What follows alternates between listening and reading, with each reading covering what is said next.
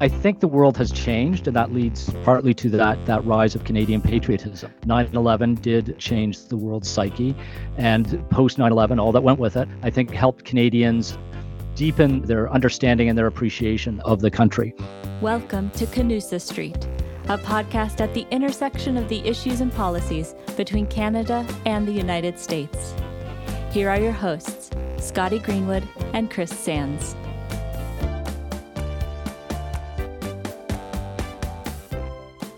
Welcome back to Canusa Street, everybody. I'm Scotty Greenwood with Canadian American Business Council, joined by the ever fabulous Professor Chris Sands of Wilson Center. Hey, Chris, how you doing?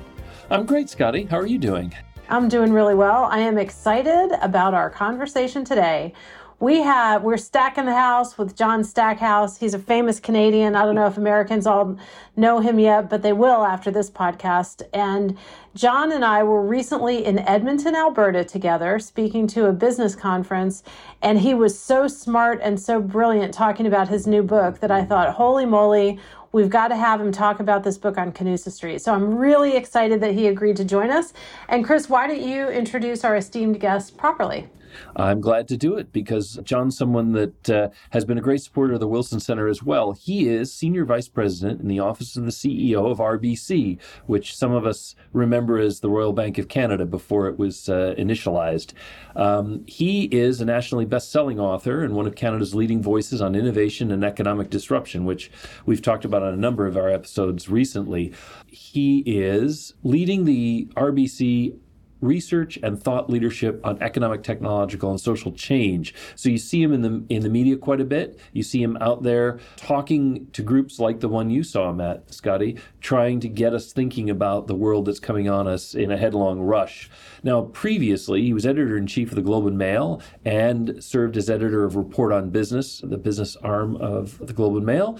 He's a senior fellow at the C.D. Howe Institute and at the Munk School of Global Affairs and Public Policy at the University of Toronto. Sits on the boards of Queen's University, the Aga Khan Foundation of Canada, and the Literary Review of Canada, which is worth reading if you uh, if you can get your hands on it uh, in the United States. It's a really interesting journal. His latest book, Planet Canada: how expats are shaping the future explores the untapped resource of the millions of Canadians who don't live in Canada but exert their influence from afar, which we want to talk to you about, John. But welcome, welcome to Canusa Street.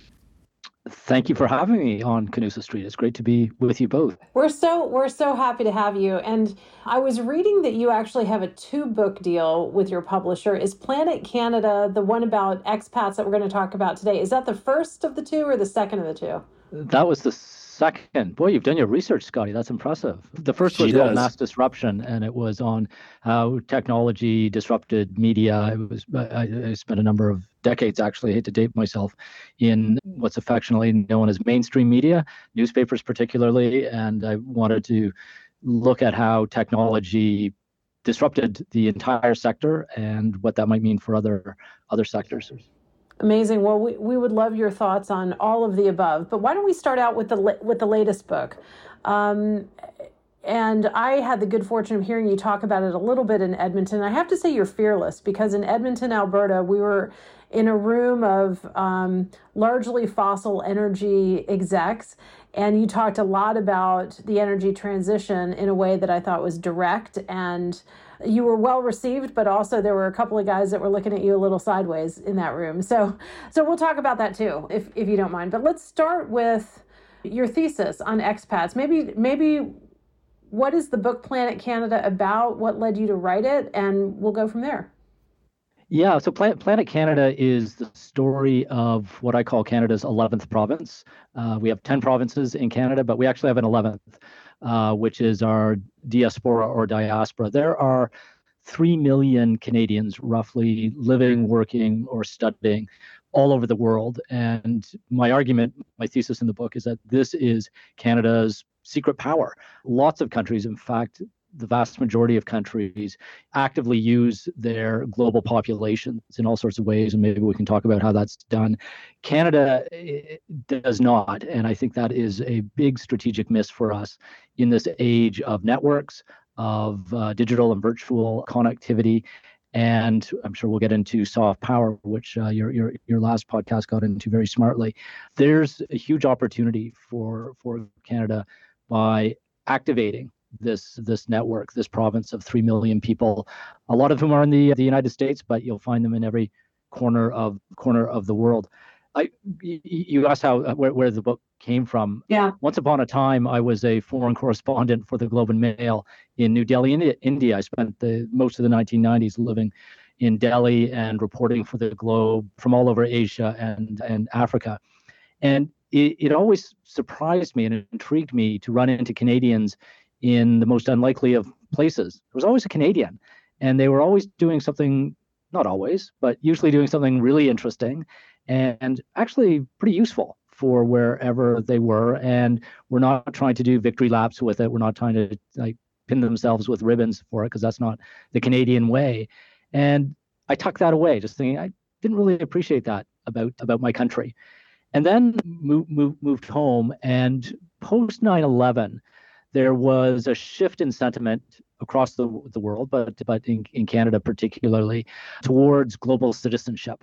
And there was a tightening of rights and benefits of international citizens, the right to vote, various privileges that, that people might assume when they when they leave their their their country. And I thought, okay, I get the security reasons for this, but we also may be undermining our international influence by by chiseling away at this connectivity or, or, or cutting the sinews between these people who tend to be really influential. They, they've tended to leave the country because they're not leaving the country because they're among the best in the world at what they do.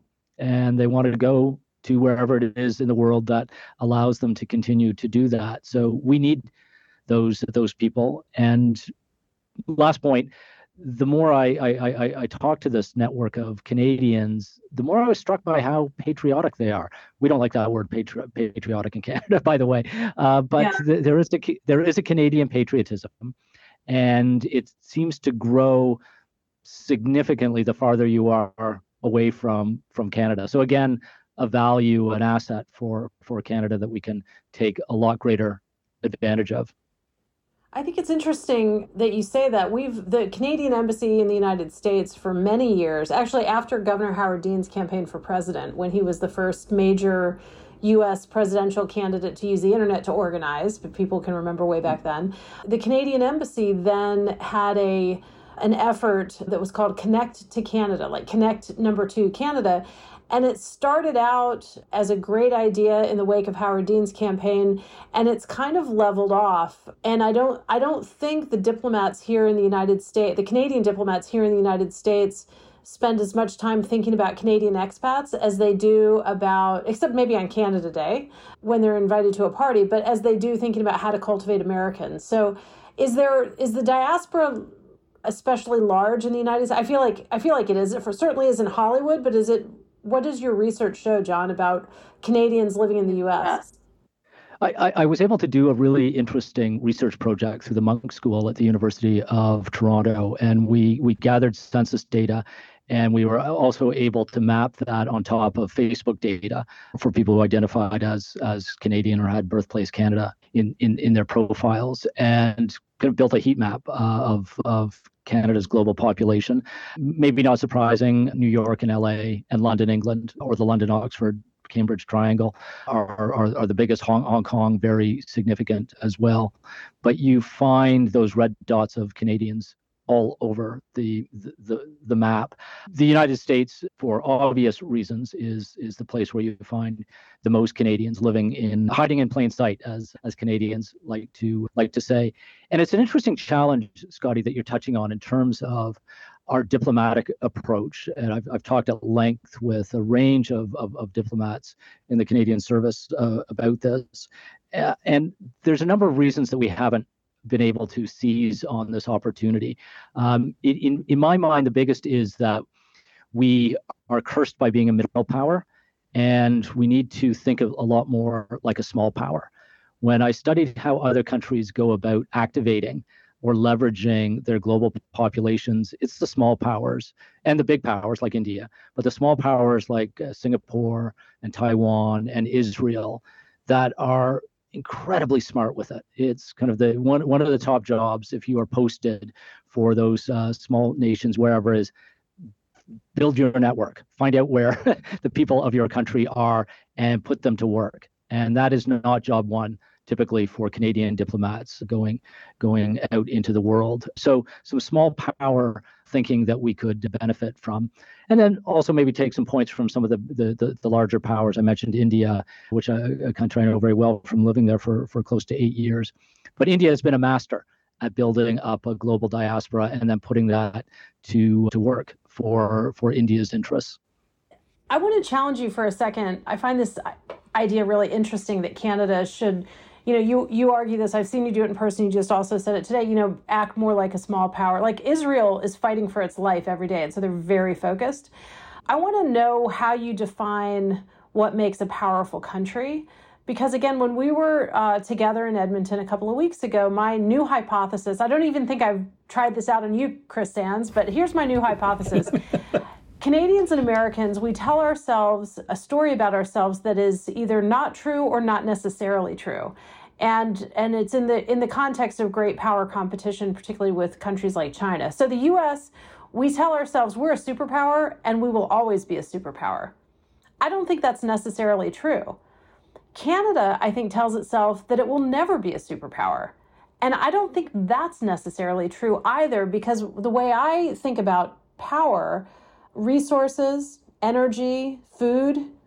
So, you know, if you've got money, you've got resources, you've got energy, you've got food, you can get anything else you need. And in those areas, and there are others, innovation, whatever, Canada actually is eh, among the best in the world. So, what how do you think about a powerful country or a big country when you're thinking about how Canada thinks of itself or should think of itself?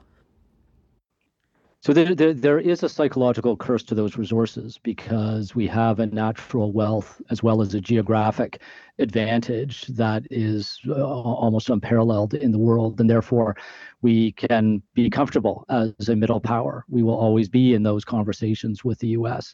Uh, and others, the real powers. We don't, unfortunately, have the chutzpah that smaller countries have, the hustle to know that you know what there's a chance we won't be invited to the G20. Oh my God, what if we don't get invited? Like we got to be there, kicking the doors in. We just kind of assume, well, of course we're going to be part of that right. because we're little brother to the U.S. and we've got all these natural natural advantages. So I'd like to see more hustle from from the country and try to argue in the book that we actually do have significant people advantages, but we have to understand the power of small. We're 40 million people. Maybe we get to 50, 60, whatever but we're going to be half a percent of the world's population for the duration of this century. So, as a half percent of the world's population, may, maybe we've got more share of the world's oil and gas, or wheat, or, or uh, GDP, uh, uranium, uh, or, and and GDP. But the, the GDP share is actually going to go down, continue to go down, and and I, I mean that is a good thing because it the, the rest of the world's GDP is going to go up, um, the rise of the rest. Uh, but we will have a significant share of those resources for uh, for uh, for as long as probably the eye can see uh, through the through the century. But our real power is is those 40 million people, even though it's just half a percent of the world's population. So how do we activate those 40 million people? Well, we use network thinking. It's exponential thinking. And I, I, got onto this a lot more in Silicon Valley. Uh, there's an ama- amazing number of Canadians in Silicon Valley, uh, including a group called the C100, uh, right. C being for, for Canadians. So it's Canadians in the Valley. Depending on your measure, 250 to 350,000 in the Bay Area. You find them in every company at, at, at, at the highest levels. And the Canadians there help me better understand exponential thinking and the, the, the, the power of networks. And as a country, we tend to still think, uh, and this is true for diplom- di- diplomats as well, in analog terms. It's one to one instead of the power of one to 10.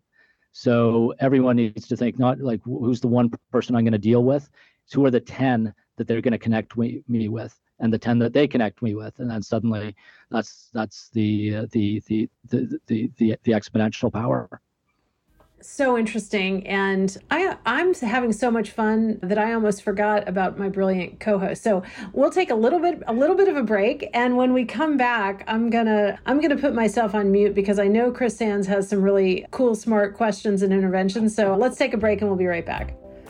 What did Prime Minister William Lyon Mackenzie King and President Woodrow Wilson have in common? Yes, they both led their countries during wartime, but they were also the only leaders of their countries to hold a PhD. At the Wilson Center's Canada Institute, we follow these academic civil servants to bring the public the best nonpartisan research and analysis. We're the only think tank in DC focused on this vital relationship. So, in addition to the great repartee you get to hear on Canusa Street, head over to wilsoncenter.org to check out the Canada Institute's work and events. Welcome back to Canusa Street, everybody. Scotty Greenwood and Chris Sands here with the great John Stackhouse, who I was just hogging the microphone because I'm so fascinated in his new book, Planet Canada, which is about the potential power of Canadian expats. And with that, Chris, why don't I why don't I turn it over to you? I happen to be such a fan that I was enjoying listening to you both as well. And and I, John, John I, I don't know if if you'd agree with this, but when I read the book, I thought of it as in some ways I, I kept mentally comparing it to Jeffrey Simpson's Star Spangled Canadians, which I think was back in 2000. So, kind of a 20 year gap between the books. But his view was a bit more negative, I think. I, I, think he felt that there were a lot of Canadians who blended into U.S. society, had some still fondness for the country, but the reason, going back to the previous conversation before the break, the reason that diplomats and Canadian governments couldn't activate them in support of Canadian interests in Canada was that they had essentially sold out to the Americans. They were like too American now to really champion Canadian interests. I don't know if you'd agree if that book is an interesting parallel, but when I read yours, I saw I felt much more empowered and I, I saw a way to get those people back. What's your take on maybe the Simpson thesis and what's changed in 20 years to make the optimism of your book possible? Yeah, I, I do have a more optimistic view. So thanks for for for seeing that, Chris. And and Jeff's book is is terrific. It's a must must, read. I think the world has changed, and that leads partly to that that rise of Canadian patriotism. 9/11 did did change the world's psyche, and post 9/11, all that went with it, I think, helped Canadians deepen their their their understanding and their appreciation of of, of the country. But I think we also have fallen short in our ability to connect and and leverage those Canadians. I was struck interviewing Canadians around the world how many said, you know, I am I, I am dying to help my country. I've I've been you, you know pleading, offering, and because I'm doing whatever it is I'm doing, probably you know among the top one percent in in in in in the world, and yet we're not calling on them. I interviewed an extraordinary former executive from Google, one of you know top half dozen executives there during its uh, meteoric rise, who kind of kept reaching out to the Canadian government as you know as the world of networks, but literally of networks was changing, saying like. I can help here. I'm over here, willing to help. And like, no one called. No one called. And I sort of chalk that up to okay, maybe that's one person's story or a bit of a you know something fell through the cracks. I heard it over and over and over again in Hong Kong, in the Middle East, in in in England, in continental Europe. Canadians saying, "I want to help. I've offered," and we need. It, it, it's not just a matter of signing people up. You need to have something to sign them up for. So I offer some ideas in the book, both from uh, symbolism, you know, the French give out medals, for instance, because that's kind of what the French like yes. to do, to uh, to to their best expats. Well, not a bad idea. Maybe we should just copy that. Maybe we do build a registry. I've heard from diplomats saying, well, you know, we're not really allowed to do that, or we don't do that for privacy reasons. I say, hmm, that's funny because lots of other people are keeping registries. I have a database, uh, like everyone does It's called a phone book.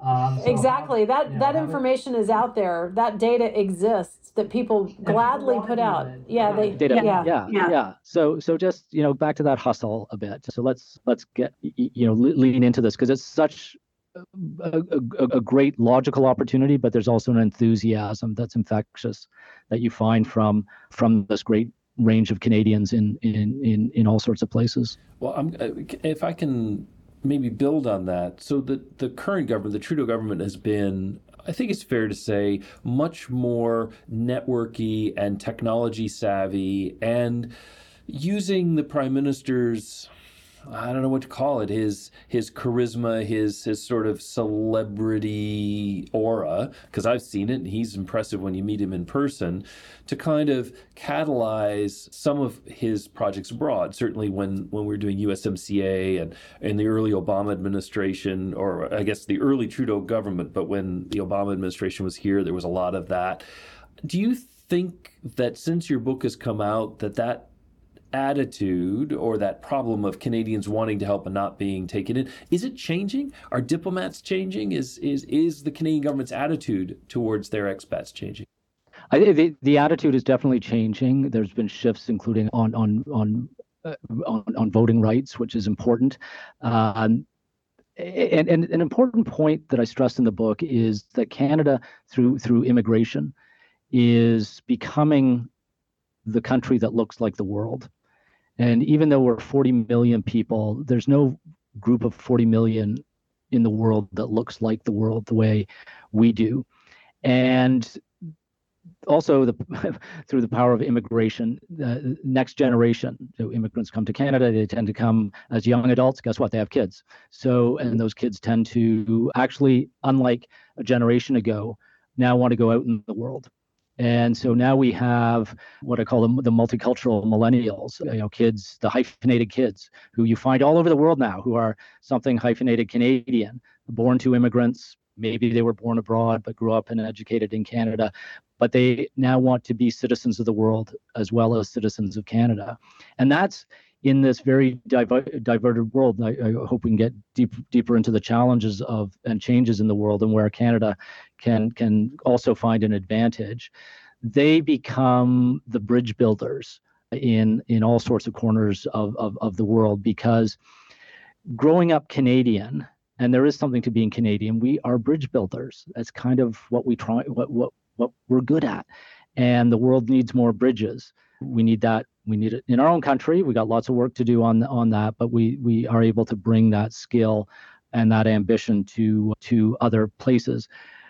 But we can do it for the advantage of Canada. This isn't just about going out to the, the, the world as a you know a goodwill citizen. We need to be putting this to strategic use for the country.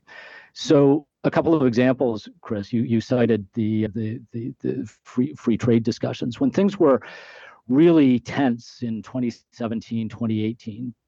There was an active effort by the Trudeau government, but, but also among a lot of private sector actors to, to activate groups across the US to ensure that Canada's interests and the interests of NAFTA were preserved and maybe enhanced. And well, we called it the Maple people, Charm Offensive. The Maple Charm, well, yeah. but but there was significant efforts, and I think you were both part of different di- di- different aspects of that, to to to surface these networks of Canadians, and it was very interesting to to see this mapped out that the governor of Kansas, as as an example, would be surrounded by Canadians. Well, that's interesting. How many Canadians, you know, just happen to be you know on, on the on, on the major donors list in i'm making this stuff about kansas but but but there are other states that were in, in, in of, of this description or who had canadians in their in, in in their orbit or in their office. And those canadians could be could be activated and were.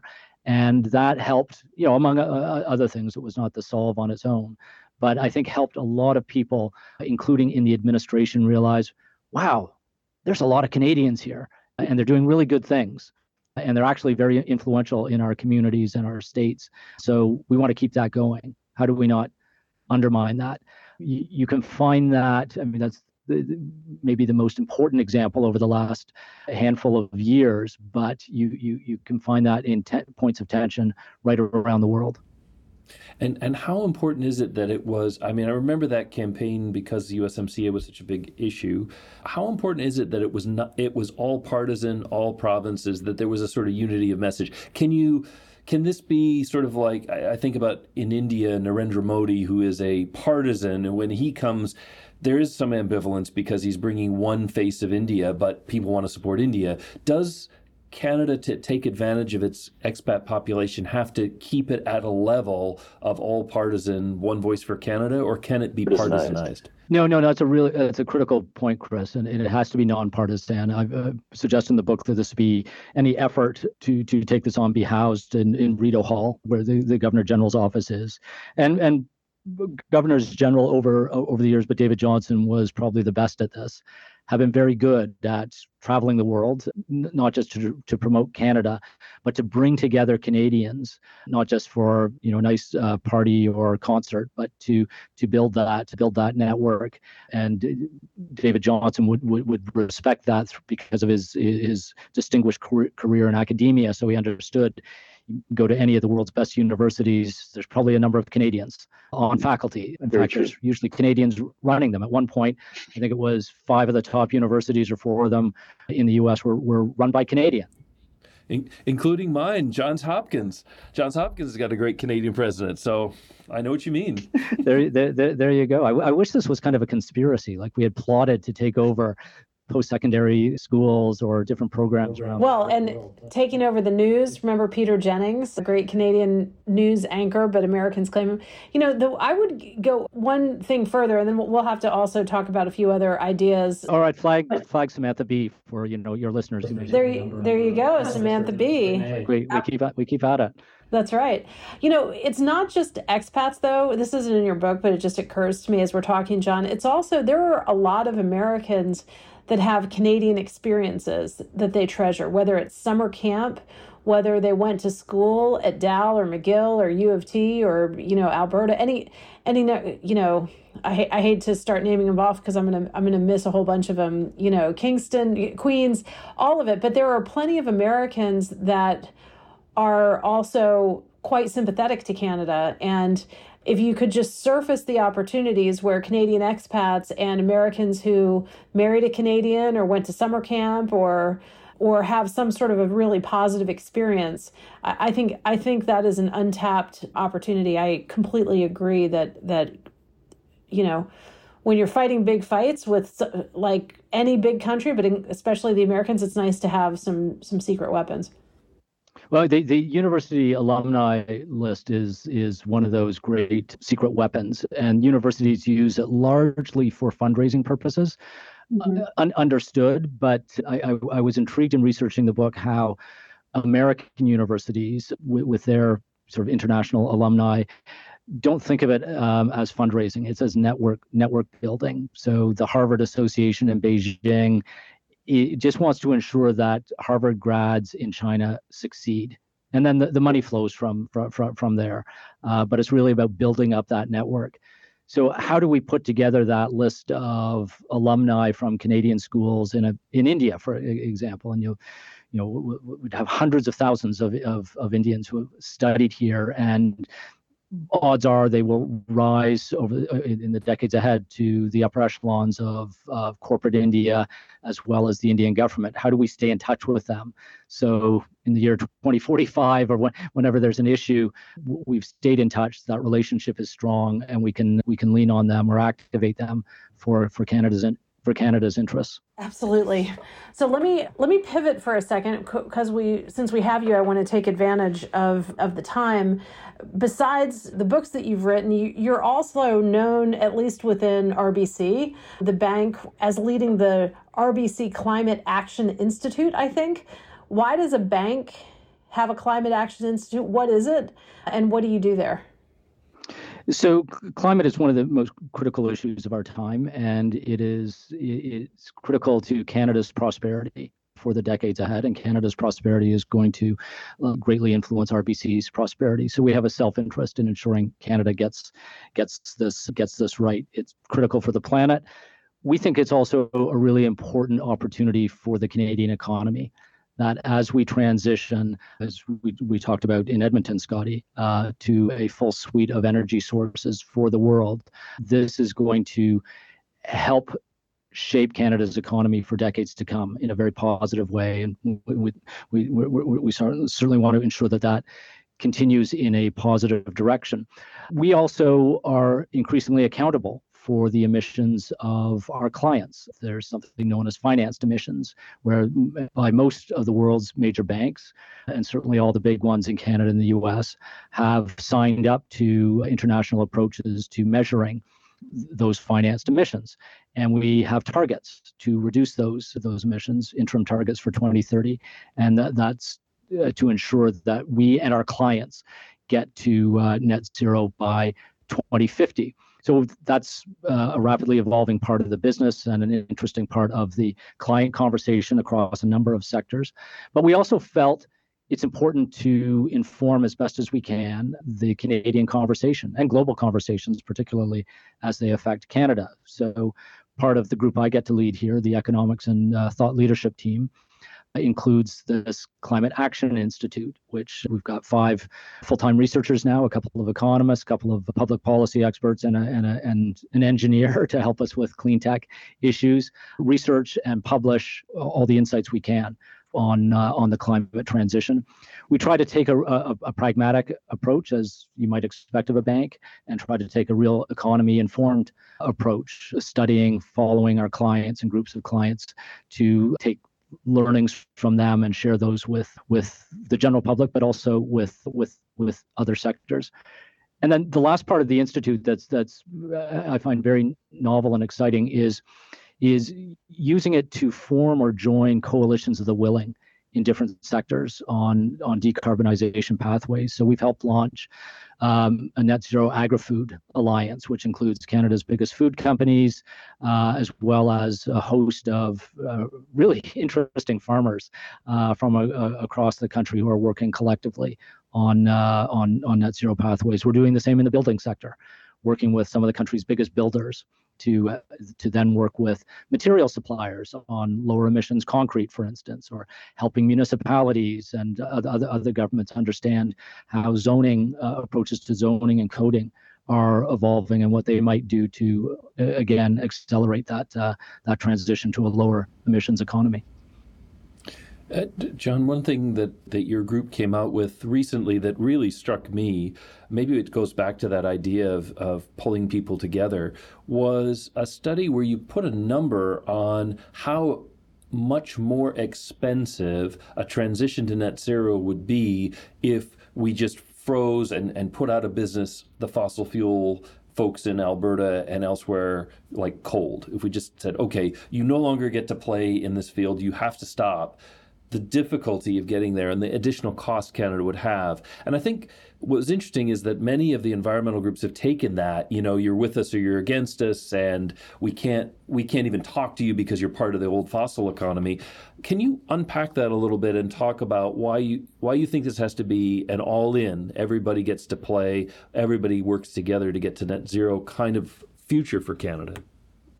Well, to to to borrow a line, this is a you know the the, the point of transition is it's a dial, not a switch, and we really have to be mindful of that because simply flicking a switch may be appealing to some people or to some ways of thinking, but it would be lights out quite literally for significant parts of, of the economy and not just for the oil patch. We, we rely heavily on, on the export of oil and gas for our balance of payments.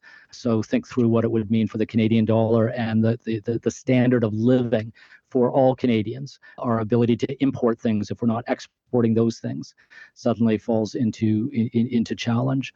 The reliance on all parts of the country. I was going to say large parts of the country. It's all parts of the country on fossil fuels is is is really Im- Im- important. So we need to be mindful of the dial and constantly holding ourselves to account that the dial is moving. That it's not an excuse for for uh, to, for for for inaction, but that it is going to take time. And that uh, and, and that time is going to be years, and depending on the parts of the, the dial or the dials, because it's probably multiple dials, could take could take decades we see this in the electricity sector. We're, we're going to need at least twice as much electricity over the next 25 years as we have today.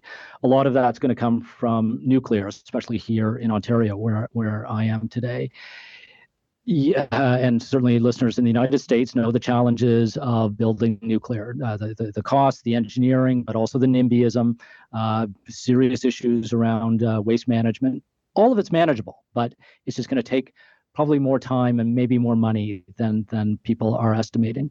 So into that equation, how much natural gas are we going to need to help us with the transition. How do we abate that gas? That's often lost in this uh, conversation because the uh, the use of oil and gas from the product at the production and and combustion uh, ends of things uh, increasingly can be abated, not infinitely, but but if we if we take a very strategic approach to it, we can continue to produce the full suite of resources that we have. We can extract the collective value uh, or a collective value from those and, and invest, uh, reinvest um, much of that value into to evolving energy systems, more efficient energy systems, and ma- maintain that uh, macro benefit to the uh, to the economy. And John, uh, last time, because now I'm dominating, and it, will be important for Scotty to get a word in edgewise here. But I, I wonder, you know, in the cabinet shuffle that we just saw at the federal level, the Minister of Natural Resources, Jonathan Wilkinson, got in his title that he was going to be the Minister of Energy and Natural Resources. So you say, okay, it's a title change. Clearly, the stationery and business card lobby is the strongest one in Ottawa, since uh, everyone's going to need new cards. But it struck me that it also maybe speaks to something that's been a challenge in Canada. Energy is the responsibility of the provinces. So, how do you have a national energy policy when each of the provinces has a different energy mix and maybe different energy interests and pulling in different directions? Your argument really speaks to what is good for the country and the trade offs and the fact that we, we all need to get by through this transition. Do you think that a Canadian energy strategy is is not only possible but even a precondition for getting to net zero by 2050 or whatever the year? It, it's a loaded term, as you know, Chris. Uh, I know. Of memories of, of, of, of the 1970s, but we need collective approaches to energy. And I think Minister Wilkinson would argue we, we probably have to be more regional it's not just about being national because energy sources are different and energy uses very different in different parts of, of, of, of, of the country. So no one strategy for the whole country, but certainly uh, strategic options and uh, in, in, in all regions for all forms of energy. I would add to that, though, Chris, that I think we need more of a North American energy uh, approach. I was going to say energy strategy. That may sound grandiose or even threatening to to some, but this is one of the key issues for the U.S. and Canadian governments to work on. And I think a, a, a file that the Canadian government can continue to to to to help the US government with. How do we ensure that this continent, which is rich in all sources of en- energy, continues to to develop those resources in a climate minded way, does it for our strategic benefit, which now has a geopolitical overlay much greater than it uh, had even a few years ago, uh, but leads to a collective economic benefit, certainly for for Canada and the U.S. We've actually had a fairly open energy market for for decades. In some ways, that's both impressive and and, and surprising because it could have gone the the other way. But Canada needs to be mindful of, of, of the risks as well as the opportunities. On the risk side, we've seen this with various hydro challenges and trying to export hydro to the US. When you think about net zero North America in 2050, probably a lot more hydro is going to go north south than even it does today. So, how do we work with the US at the subnational level as well as uh, national level to ensure that that happens as efficiently as, uh, as, as possible? How do we ensure that the flow of oil and gas continues uh, fairly, I was going to say unabated, but you, you, actually want it abated. So there's an interesting uh, double right. entendre there. But yeah. uh, it, it, doesn't get blocked at the border the way that we see it in terms of some pipe, pipeline development issues how do we ensure that technologies also flow freely? Carbon capture and storage is, is, is a great one where we should be collectively the superpower of CCUS and probably will be, but Canada and the US, and, and by we, I meant Canada and the US, we can learn a lot more from each other. We can share from each other. We can co develop, co innovate technologies. One might say the same of, of hydrogen and, and, and, and so on. All this is even more important when one steps back and looks at the the big shifts in the geopolitical map of of, of the world. China gets a lot of attention, as does, does Russia. I'm very mindful of the Middle East and how it is changing, rapidly growing, and will continue to for the next quarter century, both in population and GDP uh, numbers, and how strategic they are the Saudis, but uh, also many of the Gulf states, how strategic they're being about reinvesting their oil and gas wealth in new forms of energy as well as abatement technologies.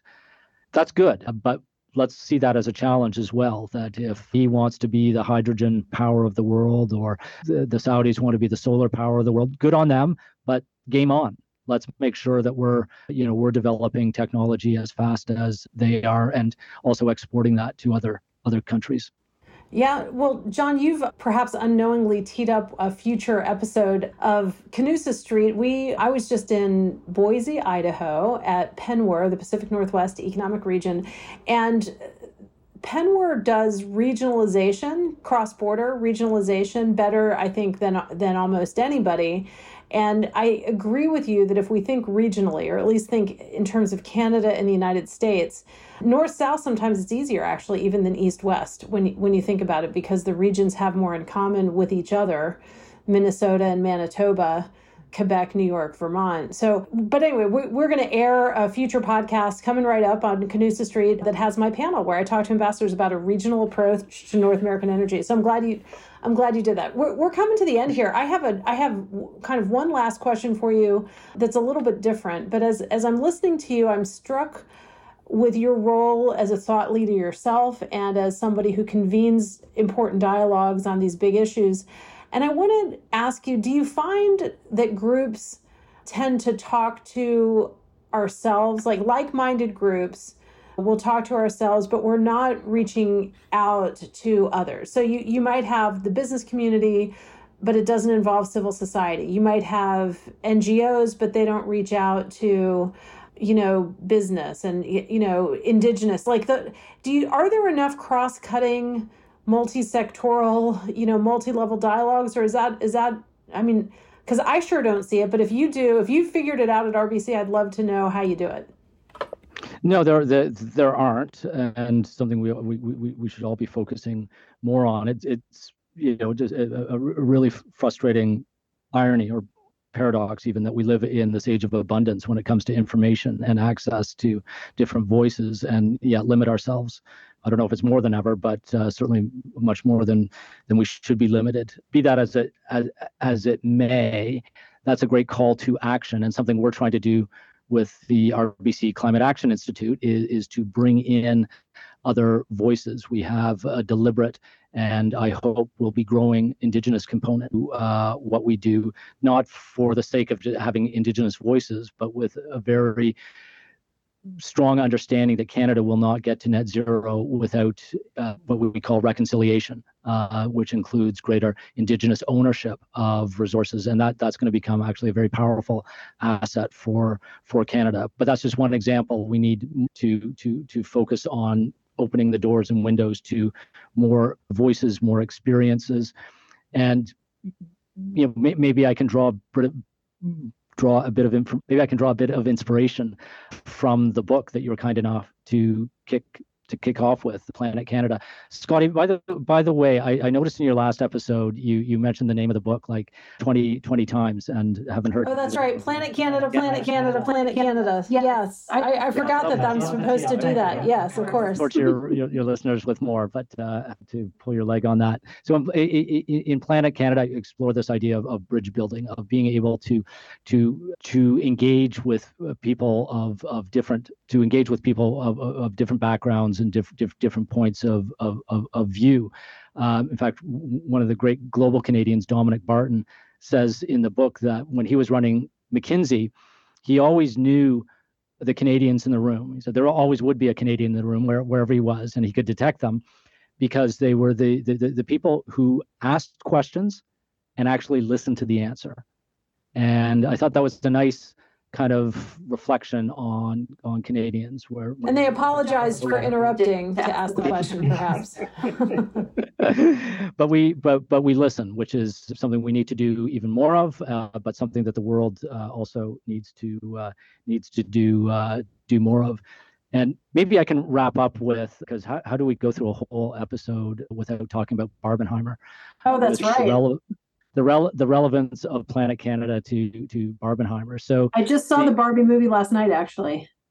Okay, we'll get your your your your your quick take on it. But uh, just b- before that, a really interesting part of, of Oppenheimer is what you don't see and who you don't see in the movie, which is all the Canadians who were at Los Alamos and Yeah. the Cana- Canadians who were critical to the Manhattan Project and the development of really the, the the the U.S. nuclear program through the 40s, 50s, and and beyond. And I got to interview just before he passed away an amazing MIT physicist, Arthur Kerman, who was a Montrealer, went to McGill, and then went to a school he had never heard of, which was MIT. And he became, you know, head of the, the the theoretical physics lab there. Studied at Princeton as well, and was close to Ed, Ed, Edward Teller, the great H bomb scientist who's in the film. But there were all, all sorts of Canadians around around then as, as there is now. But what was astonishing in in in speaking with Dr. Kerman was what he said, which I quoted in the book, that to to to join the U.S. nuclear program, and he ended up advising President Reagan. He had to he he, had to give up his Canadian citizenship, Mhm. And he still had a copy of his letter, and was almost tearful when he read it to me, of having to write to his government to to renounce what he uh, what was near and dear to his heart, but core to his uh, to his identity, and even to his dying days, literally a few five, five or six years ago, he saw himself as as Canadian, and he wanted. It, it wasn't just a point of nostalgia. He wanted to help Canada and the U.S. continue to maintain a dialogue over nuclear issues through the 70s, 80s, and 90s, and was not used to the extent that he could have been as w- one of the key advisors to to Reagan. So I, I, I share that because think, think of all the Arthur Kermans there are across the U.S. Today. Canadians living in plain sight, running labs, running companies, doing really interesting things. Who who want to help want to help with with that that great relationship, which, as every listener knows, is the world's you know uh, sometimes challenged, but always the world's best best best relationship between between countries. And then quickly to Barbie, well, Ryan Gosling, you know, Say no more. Canadians everywhere. Say no more. Say no more. Listen, But Scotty, what was your quick? I, I thought it was interesting. I thought I thought it was a good. I, I thought it was good. My son, who's eighteen, said it was really deep. So I wanted to I wanted to see what what he thinks is deep. I, I thought it was good. I want to see Oppenheimer though. But to your point about Canadian expats, you know, Chris and I are both American and we're super fans. We both we do we both do Canada U.S. relations for a living, and it's really wonderful, at least from my perspective, to hear a Canadian talking about how great Canada is and and and how sometimes you gotta you got to sing it from the mountaintop. So, Planet Canada, Planet Canada, Planet Canada, Planet Canada. Get it on Amazon. Is it available on Amazon? Everywhere you can get your books. Yep. Anywhere you can get your books. And and next time we talk to you, we want to hear about what books you're reading and what podcasts besides ours you listen to. But that'll be a future episode. And last word to you, Chris Sands. Oh, I, I- you know, it's funny. I was going, I was sending a message to our producer, uh, the great Xavi Delgado, because we were talking earlier, and he said not only Ryan Gosling, but Simu Liu, who is also in the movie, is also Canadian, Asian Canadian, and goes to that point you were making, John, about Canada looking more like the world. Yes, Ryan Gosling, very nice good looking guy, but here was this other fellow, one of the Kens, who uh, came out and was in the movie too. So uh, just reinforcing your point, and thanks to Xavi for having that very quickly for me as our producer. He's amazing. Thank you to Xavi and happy birthday to Xavi. This is officially Xavi's birthday episode. And and just to because since we're talking about Canadian actors, um, and we're talking about Professor Chris Sands, I don't know if you guys have seen the show. I think it's on Netflix, and I think it's called The Chair. And Sandra O oh is the chair of an English literature department at a school, and uh, she's obviously a Canadian expat who has uh, done pretty well for herself. Wow. I, I am impressed. I, I, you will always be the chair of Canusa Street in my in my book, uh, Scotty. So uh, I can't have any other competitors, but I am impressed that Canadians are taking a chair from a chair. They're, they're everywhere. John Stackhouse, thank you for joining us. Thank you for this movie review opportunity and uh, for all of your all of your great thoughts. We're really delighted to have you. and We hope you'll come back. Thank you both. It's been great.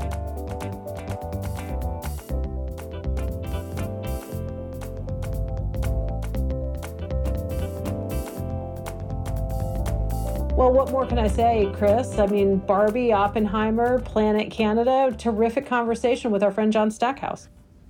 Well, absolutely. And he epitomizes why Canusa Street is such a place to be. That there are so many Canadians on this side of the street, the American side, and Americans on the other side. There's really something magical about that. It makes the neighborhood very unique. And while John's argument, Canadians need to take more advantage of it, is very important, I think it's also something Americans should take to heart as well. Uh, wherever we go, wherever, whatever the issue, we can count on Canadians with good ideas to be largely helping out. Well, and likewise, it's mutual back and forth. Canadians can count on Americans, Americans can count on Canadians. And, you know, Stackhouse talking about we all need a little more hustle is, is not a bad call out either. So, anyway, let's hustle on down to Canusa Street, Chris, to our next episode. It's always good to see you. It's always good to see you, Scotty. Cheers.